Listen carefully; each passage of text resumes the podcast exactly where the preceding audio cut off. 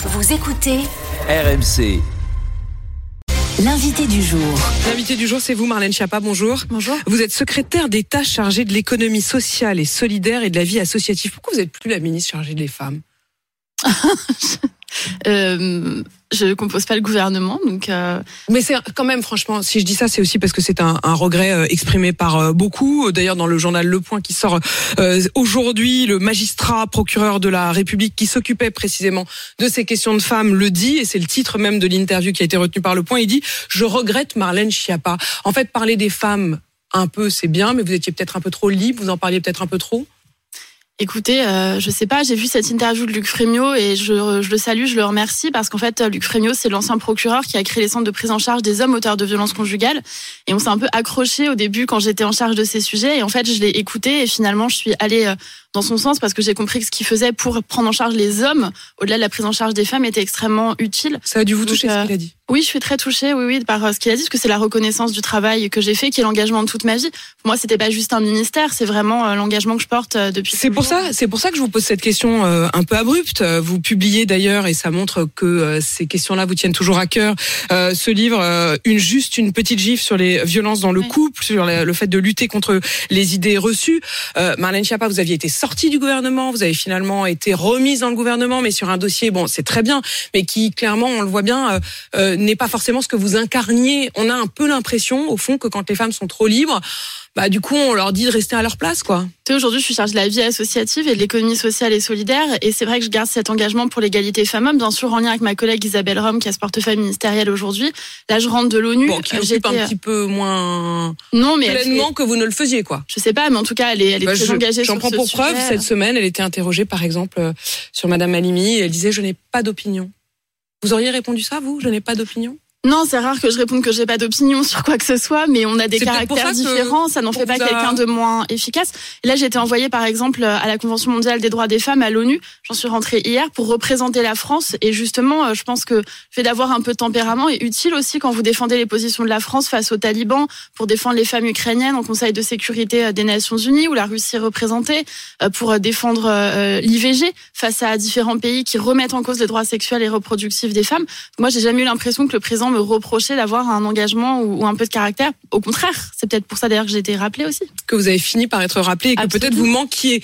Euh, 27 féminicides depuis le début de l'année, inexorablement, sans que les mesures prises ne semblent avoir un quelconque effet.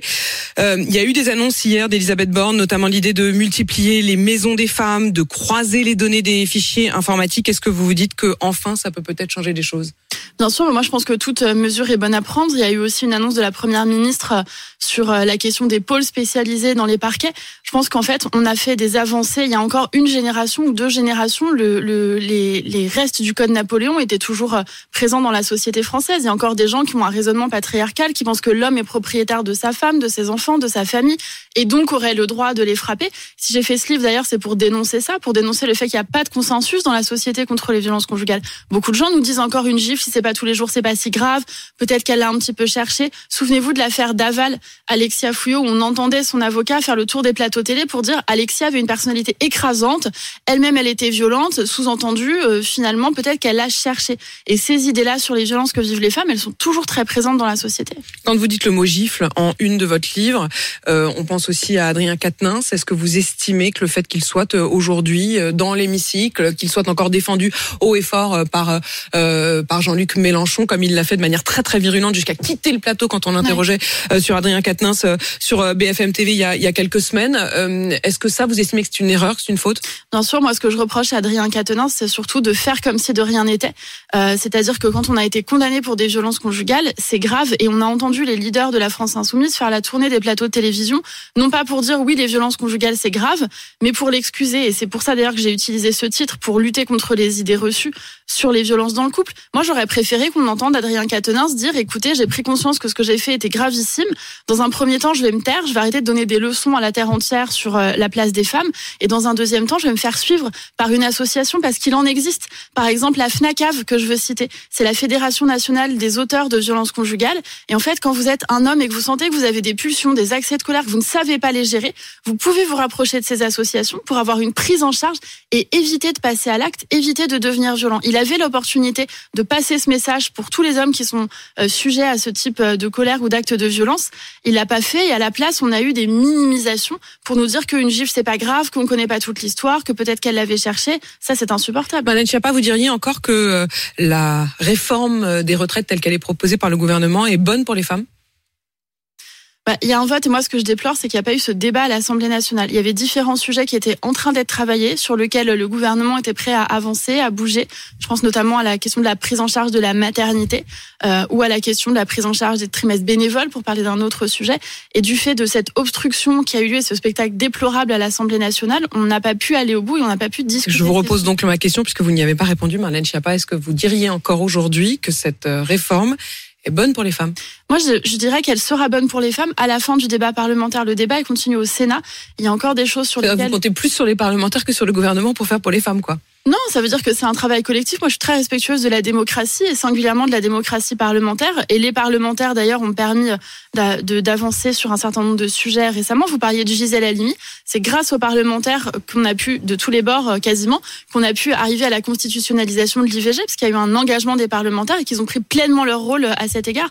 Maintenant, en ce qui concerne la retraite, il y a une inégalité entre les femmes et les hommes. Et la retraite, c'est l'aboutissement de toutes les inégalités tout au long de la vie. J'ai vu des discussions euh, syndicales Est-ce avec. que c'était pas l'occasion de les corriger davantage? Si, bien sûr, mais c'est ce qu'a proposé Elisabeth Borne, par exemple, en prenant en charge les trimestres pour les congés parentaux. Peut-être qu'il y a des gens qui nous écoutent, qui ont été eux-mêmes ou leur femme ou leur mari en, en congé parental pour s'occuper des enfants quand ils étaient bébés. Jusqu'à présent, moi, c'était mon cas, par exemple, pour ma deuxième fille. Jusqu'à présent, ces années, elles étaient perdues dans la retraite. Grâce à la réforme, elles sont compensées, elles sont prises en compte. Ça, c'est extrêmement important. Marlène Schiappa, on a bien compris que vous étiez encore secrétaire d'État quand même aux droits des femmes, mais officiellement vous êtes secrétaire d'État chargé de l'économie sociale et solidaire et de la vie euh, associative. Je rappelle le titre donc de votre onzième livre. Euh, ça s'appelle Juste une petite gifle et c'est publié aux éditions de l'Observatoire. Merci d'être venu dans ce studio répondre à mes questions.